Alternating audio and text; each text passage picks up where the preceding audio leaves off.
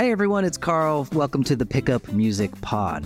Uh, Sam has a, a slight pickleball injury, so he's taking the day off. But today we have a very special guest in the studio, Mr. Nick Campbell.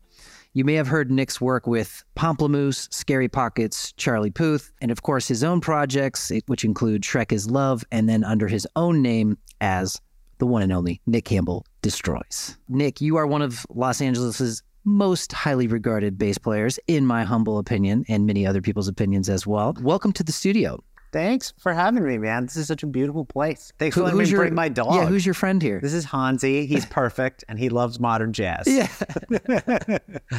Amazing. So we've been working on our, our first bass course. This is bass for guitarists, and you've been doing some performance pieces for us. Um, so give us uh, give us a, a, an overview here of why should why should guitarists learn bass? Like why why why should we do this? Yeah, I mean, I think there's a bunch of reasons. I mean, one like there's well, there's a massive overlap between the two instruments. Obviously, they come from the same family. So it's pretty easy to do. First yeah, of all, okay. um, and then two, I mean, like I am a former guitar player who turned into a bass player. So it Oh, turns okay. out you might decide that you like bass better, yeah. which is what happened to me. Yep. I mean, the role of the on of the instrument, even though it, it's a cool thing to experience, because like the role of the instrument is so different, even though they're very similar instruments. Even if you don't want to become a bass player, just like knowing a little bit about what all the instruments in the ensemble do gives you a lot more insight into like how to play with them or arrange for them.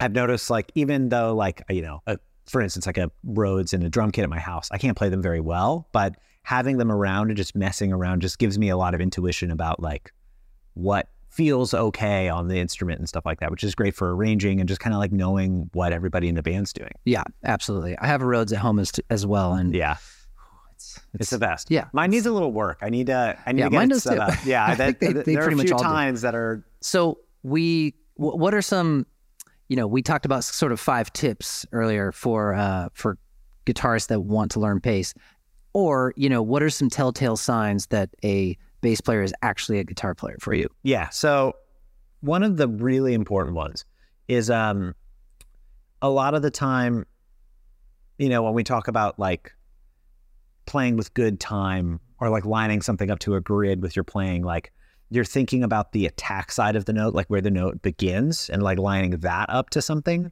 And on the bass, because there's so much so many more low frequencies, the release side of the note and where the note ends and where you choose to end the note has just as much to do with the pocket as the front side of the note. And that's true for guitar also, but there's just so much more responsibility on bass to really manage the end of your notes. And so one of a telltale sign for me if I'm listening to a, somebody play bass so I can tell as a guitar player or not a very experienced bass player is that the ends of their notes are random. They're just not thought about. And like, you know, there's a big difference between like one, two, three, four, and one, two, three, four. Right? Whoa, Like to even just ending like an eighth note early, like yeah, changes something. totally. And there are many reasons why you might do that. Maybe there's like the drummer you're playing with has like a, a snare with like a lot of attack that like sounds better when you pull off. so that lets you the, the snare come through Yeah. in the mix. So there's like little things like there's all kinds of reasons why you might end your notes in certain places, but you have to kind of like be aware of that and be making decisions about that. And if you're not thinking about it at all, that's like a telltale sign you're not listening to a bass player where that's like their first instrument. maybe. Right. That that's such a good point. And you talked about in the lessons earlier today, um, the low frequency taking up a lot more space. And so, like as guitar players, we don't have those low frequencies, Yeah. so we don't have that kind of responsibility. But yeah. it does take up a lot more sonically, even live or on when you're recording. Yeah. Um, and so the, those note lengths really make a big difference. Yeah, you just have to make decisions about them, like Right. about the whole envelope of the note. Where it's like, you know, I mean, it's true for you. Still need to do that for guitar too. Like, like really good guitar players do that, but you can kind of get away with being a little bit more haphazard about that as a guitar player in a way that you can't as a bass player. So the other big thing for guitarists, I feel, because I'm I have a bass and I've I record at home my own bass parts most of the time if it's just simple stuff or for pickup. Um, but I, admittedly, am primarily a thumb player, right? You know, I I also have kind of have I've always used nails, so that's part of it. Um, it sounds terrible on bass. Yeah, that's you know? not a fun. You have to trim your nails Yeah. on bass. Yeah. I mean, I guess man, we should have put this in the list for because like Yeah, that's actually when if for a classical guitar, the lot the nail Right. sound actually Yeah. that's actually a big giveaway. I Yeah. didn't think about that. Yeah. So for me, um, you know, when working with you or John Jonathan Coleman or Corbin Jones, any of you guys that have come in, and it's been really educational for me to talk about what's going on with the fretting hand and how to play properly with the fingers. So, what are your top tips uh, for just that specifically, and what's your approach to, um, you know, either resting on the E string or the A string or floating or all that? Like, what's your philosophy? I think about right hand technique on the bass in terms of like what sound I want to be getting out of the instrument because everything kind of does different things. And if you look at lots of different bass players like who are all amazing, their right hand techniques are all really different and like what they tend to rely on more than other things like is really all over the place. You know, if I'm playing something kind of more like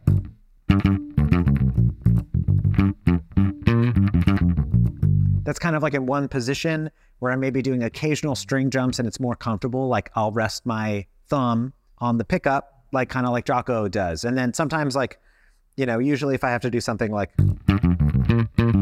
you'll kind of notice like I started here and then I rest on the E string. So I'll move that around a little bit.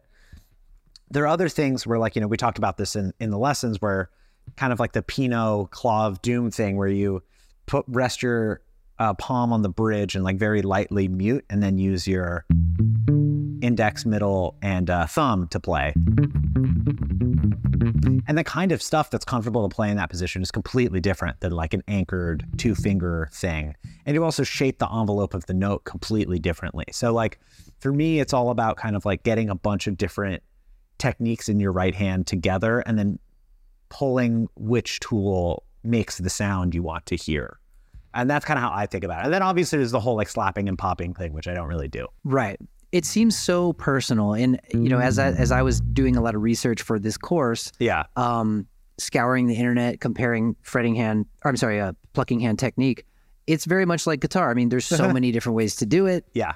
Who, yeah, there's no Yeah. one right, right. I mean, there's right tons way. of there's tons of like variants among guitar players Sure. too. You yeah, know? of course. And then yeah, another thing I think that's that's a you know, again, similar on guitar, but like where you're plucking and what sound you're getting out of the instrument. Like if you play it by the neck, you can get a lot of like mellow sub harmonics out of the tone. Whereas like if you're by the bridge,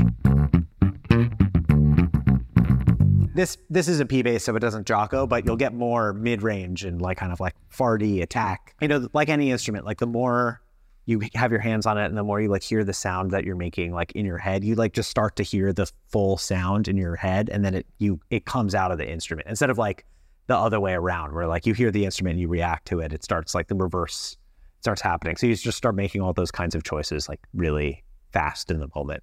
Let's talk about um, a famous player, you know, uh, James Jamerson. Yeah. Um, you seemed when you were talking about him earlier, you seem very knowledgeable about his style and and him and his background and everything. And the more I learn about him, the more wow, what a fascinating player. Yeah. I mean, you know, he came from upright bass, which I didn't really realize. Uh-huh. I knew that he played with one finger, but then when you demonstrated Yeah. the two versions, um, Yeah, you can really hear it. you can really hear the difference Yeah. in, in because he has that extra space between the attack because he has to wait that little bit longer to, To get, get- that first finger. yeah, exactly. Yeah, it's really wild. I mean, like if you listen to, you know, like Jamerson lines, if you play them with two fingers, like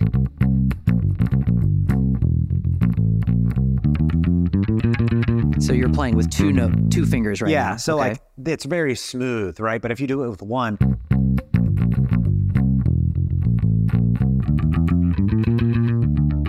whoa, like one, it's a much harder. But Yeah. it's also like there's just like a little tiny separation. Like you need the finger to come back for that extra attack, and so there's these little tiny spaces between the notes that you can kind of. That's like very traditional, like like it's very typical of his style. And then like you know, I mean, if uh if the people listening to this haven't seen the documentary Standing in the Shadows of Motown or gotten the book, which has a bunch of Jamerson transcriptions in it and is much more focused on him specifically, which is an amazing book. If, if like uh if there's anybody listening to this that like wants some fucking awesome hard music to read, yeah. like all Just that there's all the Jamerson stuff is is great. Like Yeah. you'll really be like a master of like reading syncopated bass lines if you can get through that book. And it, I go over with students with it a lot. It's awesome. But yeah, I'd recommend checking all that stuff out. But he really is sort of like one of the pivotal figures of electric bass where, you know, he took all of the kind of like Ray Brown chromatic jazz vocabulary stuff, put it on the electric bass, and then did it on hit songs where all of the rhythms were like more straight than like your traditional swing, kind of traditional string swing music. So all the syncopations instead of being like a, on the triplet grid are all 16th notes. And so like all of that vocabulary, like, you know, Paul McCartney talked about how Jamerson was his favorite bass player. And you can kind of hear that in Beatles songs, like doing him doing that, his version wow, of it. you know? really? I didn't know that. And there, yeah, and there are a lot of other favorite bass player. That's crazy. yeah, it, and um, there, you know, if you listen to R and B music, that kind of chromatic approach with those syncopations, it's just like in the DNA of the whole thing. He's just like one of those pivotal figures at the beginning of the instrument, you know, because he was really doing all that stuff when the instrument was like eight years old. You know, that style is kind of what set the footprint for. I mean, if you listen to Jaco Pastorius, like a lot of his vocabulary is Jamerson stuff updated. And a lot of bass players are like that, like Rocco Prestia, like uh, all of that stuff's derivative of Jamerson to some degree because it's just like the DNA of like what popular music sounds like. I mean, those Motown songs were so popular, and his voice was such a big part of it that like every bass player that was like every kid who was learning how to play bass who was hearing that stuff was like, wow, this is bass, you know. And so he's just like one of those figures. And if you're gonna have a deep relationship with the vocabulary of the instrument, he's like one. Just he's just one of those guys you have to know. We also talked about the box, which you know we talk a lot about in the pathway, um, and then also the fill zone. Let's put some reverb on that. The fill zone. Yeah, can we maybe fly in a sample of that drum fill from the Phil Collins song? You know, I feel like that'd be really good. The fill zone. you had some of your own ideas about the box and where the boxes are, and maybe there's actually more than one box. Yeah, So, for anybody that's like taken the course or will take the course, can you expand on that for us? Sure. Both guitar and bass kind of operate like in positions, right? Where you're.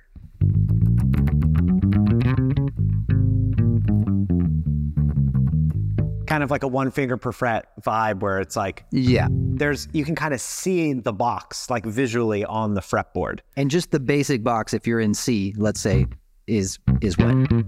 Yeah. That's the one you guys go over, Yeah. right? One, two, four, five, flat seven, octave. Oh, yes. cool. Right, right. Yeah, so whatever box you're using, right? That's like a it's like the guitar family instruments are all kind of shape based. And then the more experience you get with the instrument, the kind of more boxes you can see and mix and match. And like something I do with a lot of students is I'll have them use like if they're just playing like a C7 vamp, for instance, like a dominant chord where you can either play like the major blues scale or the minor blues scale. They both work over dominant chords, right? And I'll have them practice like using like the minor blues box or fill zone. the fill zone, right? And the fill zone is a major pentatonic blues box, right? So shifting back and forth between those sounds. And what I do with students is I make them sing everything they play because I really want them to like their ears to understand the sounds that they're using. Yeah. And uh, I won't do it right now because it sounds embarrassing because I'm a really bad singer. But it's not really about that. And the thing that's cool about like, I mean, the bass is like a totally symmetrical instrument. Like unlike guitar, which has like that B string, which really is Yeah, a pesky B vibe string. killer, you know? Mhm. Like for linear stuff at least. said it's a vibe killer? It's a vibe killer, not for chords, but Totally. every shape on the bass is the same everywhere, pretty much, as long as you keep the register of the instrument in, uh, accounted for, right? That's really cool. Yeah. I mean, and it seems like it's even easier to like play your ideas in multiple spots on the neck. yeah, it way. is. Yeah. Yeah. and like, yeah, again, man, like you know, I play a little guitar, obviously, right? Because Sure. I started on guitar. Yeah. and I'm okay, but Who, who are your guitar influences, by the way? Or like who made you want to start playing guitar? Well, I when I was a kid, I was like really into like pop punk and stuff like that because that's Oh, what was sure. popular. Yeah. So I got like a Blink One Eighty Two record and like a Green Day Dude. record in sixth grade. That's what I got into. Oh, yeah. I was right there with you. Yeah. So and then I wanted to play in my school's jazz band, but they were there were too many guitar players. So I, I had just gotten a bass and was like, oh, maybe I'll do this instead. And I liked it way more. But yeah, my first bass was a Squier P bass, and then my second one, which was like my first real one, that wasn't like the Squier Jam Pack that they used to Yeah. sell for a hundred bucks. That's like not great. Is actually in that case over there. That Reverend that I have was the was like my Oh, first right, real yeah. bass. Yeah, we Yeah. were talking about that. Yeah. And it literally sat in my closet for 10 years. And I was like, I wonder if this is cool. And I got it set up and I was playing it. I was like, dude, this bass is really cool. It turns out like I sucked because I don't remember it being like good, but it turns out like I was just bad. Yeah. You know? yeah. Okay. That's really cool. Well, we took a little sidestep with the guitar influences, but um, Yeah. as as guitar players that I'm sure are listening, we were, we're curious. Yeah, where, I can where give you some from. like now, like as an adult, of people I really like. Well, But you're, you're going to be playing with Lee Ritenour soon, right? yeah, Lee's Right. amazing. Yeah. Um, you know, every I love Blake Mills. Uh, Johnny, I'm a huge Radiohead fan, so like Jonny Greenwood, I Sure. just like that stuff really speaks to me. and the Lee Ritenour thing could lead us into the next thing that I was going to ask you about, um, because you play with um, so many different groups, and you're actually like not just like playing here and there with them, like you're touring with them, and you know, to me, um, that's a that's a tall order because you're kind of constantly shifting gears. Like when I've done my touring experiences have always been like with one group at a time, and just managing like the dynamics of being around that group of people and let alone the music, you know, it's like it's a lot, you know, and um, so you're jumping around to all these different environments. Do you have any, I guess, tips for maybe musically? How do you how do you manage all that? How do you practice for all that? And then also the hang part of it.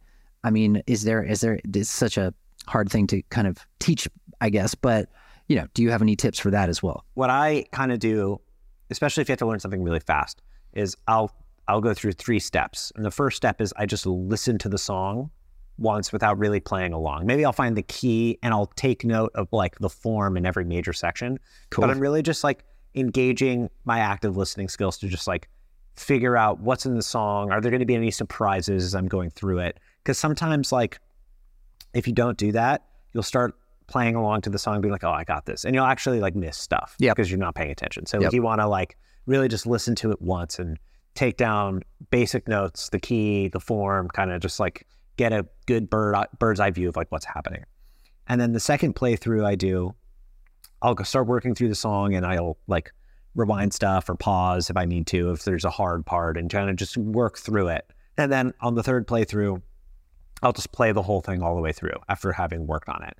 And then after that, like if you've engaged your active listening skills, then if you have enough experience doing it, like step two can take a long time if the especially if it's hard music, then you have to transcribe like hard stuff or there's hard things to work out. But kind of once you do that and you run through it and you play through it as if it's a performance, and you're like, I feel good about this. Like my ears have memorized this. I know what's this. I know this song now. Like we all know have know that feeling of like, oh yeah, I know that song. Like when you have that feeling, you get through it without making It's good feeling. any huge mistakes. And you're like, yeah, I know this song. Then you'll know the song and you'll be good for the gig. And I just do that for every song. Wow. So you after those three, you feel like generally you're pretty good, or do you have Pretty to have another practice session after that to? It depends how much music it is and how difficult it is. Sure, And ideally, like maybe you do more or you like you do the refresher you might not have time. but if you don't have time, I can Right. make it work with that. yeah, Yeah, a lot of touring and playing with different bands is like honestly just like being prepared and showing up on time and knowing the music. You'd be surprised how many people like don't do those things and they sound basic, but people will love you if you show up and you're like, "Oh yeah, I just I know everything already." totally. In terms of like the interpersonal stuff, I mean, I've done a lot of touring in my life and honestly, most musicians are like pretty chill and if you're touring with people who have been on the road before, people kind of know like how to be on the road and when like oh this person's kind of like losing it a little bit like i should give them some space or you know Yeah, there's all these like little un there are all these little things that you unsaid pick things up. that you pick Yeah. up on. Yeah, I just haven't- cues. i've been lucky i haven't really been on the road with anyone who was like really difficult artists not included in that they're just talking about band members Yeah, at this sure. point. yeah Sure, sure. they're different touring with like an artist is like a different thing they Yeah. they sometimes throw a temper tantrums but Right. you're not allowed to do that it's the person that they hire The last thing I'll ask you about is um, tell us about your art and why I should respect it. so, and for those that don't know what I'm talking about, um, that might be listening, your hashtag, your your personal hashtag is please respect my art. yeah we make merch now too awesome. Yeah. you, yeah, you have a hat, right? Don't Yeah. you have a please respect my art? i do yeah So, and I've been a fan of that for a really long time. Eh, You know, we've been friends for a long time, and, Yeah. and I've uh, followed you for a long time. And so, how did you come up with having your own hashtag and having that hashtag? Um, and what's kind of your general approach and thoughts on like social media and stuff? I mean, social media is a challenging one for me. I think everybody who makes music now has like a complicated relationship with the internet because you just the pace of content you have to put out is so high that it sometimes feels like, am I a content creator or am I an artist? And like what Yeah. you lean into, there's like music content and like making original music that like you feel like spiritually connected to or whatever, like they're both great. And, And like they're both like kind of almost separate full time jobs. Yeah, It's and you- hard to and yeah. you kind of like if you're gonna if you want to be an like an artist like you still kind of have to make content which is like everyone i know who does music professionally it's like constantly figuring out like what that balance is for them and it can be really difficult and i definitely struggle with that especially like you know the bigger your followings get on platforms like your instagram will just always be going off and so you i just like have to schedule times where it's like i'm just not going to look at instagram because like i just can't engage with all of this it's like too much when it comes to the hashtag in particular, I mean, like, you know, we went to jazz school together. So, like, Right. you know, like, there's a lot of like very cerebral modern jazz that like I love, but at the same time, it's also kind of like antagonistic to the audience. And like, there's a definite like, anything I do is fair game because it's my art and you have to just deal with it because it's my art. And so it just kind of started as a joke. you yeah, know? totally. Um, it's not taking yourself too seriously, but the music that you do is very serious. Yeah. and that's why I like it. You Oh, know, it's, thanks, I've always been drawn to that. Like it's tongue in cheek. yeah. I make a lot of troll. I make a lot of troll music. So, like, yeah, that's part of you know but the playing is serious like Yeah. I, I wouldn't ever sacrifice like Sure. the quality of the music for a joke but i do like but like Shrek is Love is also just very fun. You yeah know? yeah i mean that's like Shrek Love. troll band literally about the plot of the shrek music Yeah. it the shrek movie Right, but the musicians are all great and the music is like very thoughtfully composed Yeah, even though it's a joke Right. so like i think like a lot of people take music like really seriously and it's like but this serious everything about it is serious and not that there's like not a place for that but and i make serious music sometimes too that like isn't just to troll but like i don't know like i love zappa like there's a lot of bands i like you know uh like music is fun and like can be funny and like funny sounding music can be really good so like i just care a lot about that All right, Nick. So thanks a lot for your time today, man. It's been really a pleasure working with you. Um, tell us a little bit about what you have coming up on your slate. I know you have a lot of touring and, and that. yeah it's been it's been this has been super Where fun. can people find you? So I'm on the internet as Nick Campbell Destroys. I have two albums out, one of which is my album called Art, which has a bunch of special guests on it that sing a bunch of weird troll songs that I wrote. And then me, Christian Euman, and Jacob Mann just put out a trio album called Live for the Highest Bidder. So I have two those those two records out. Well, thanks a lot again, Nick. Um, and uh, for everyone that's listening, thank you so much for listening. We have the Bass for Guitarists Learning Pathway at Pickup Music. Check it out. All right. See you guys. Thanks.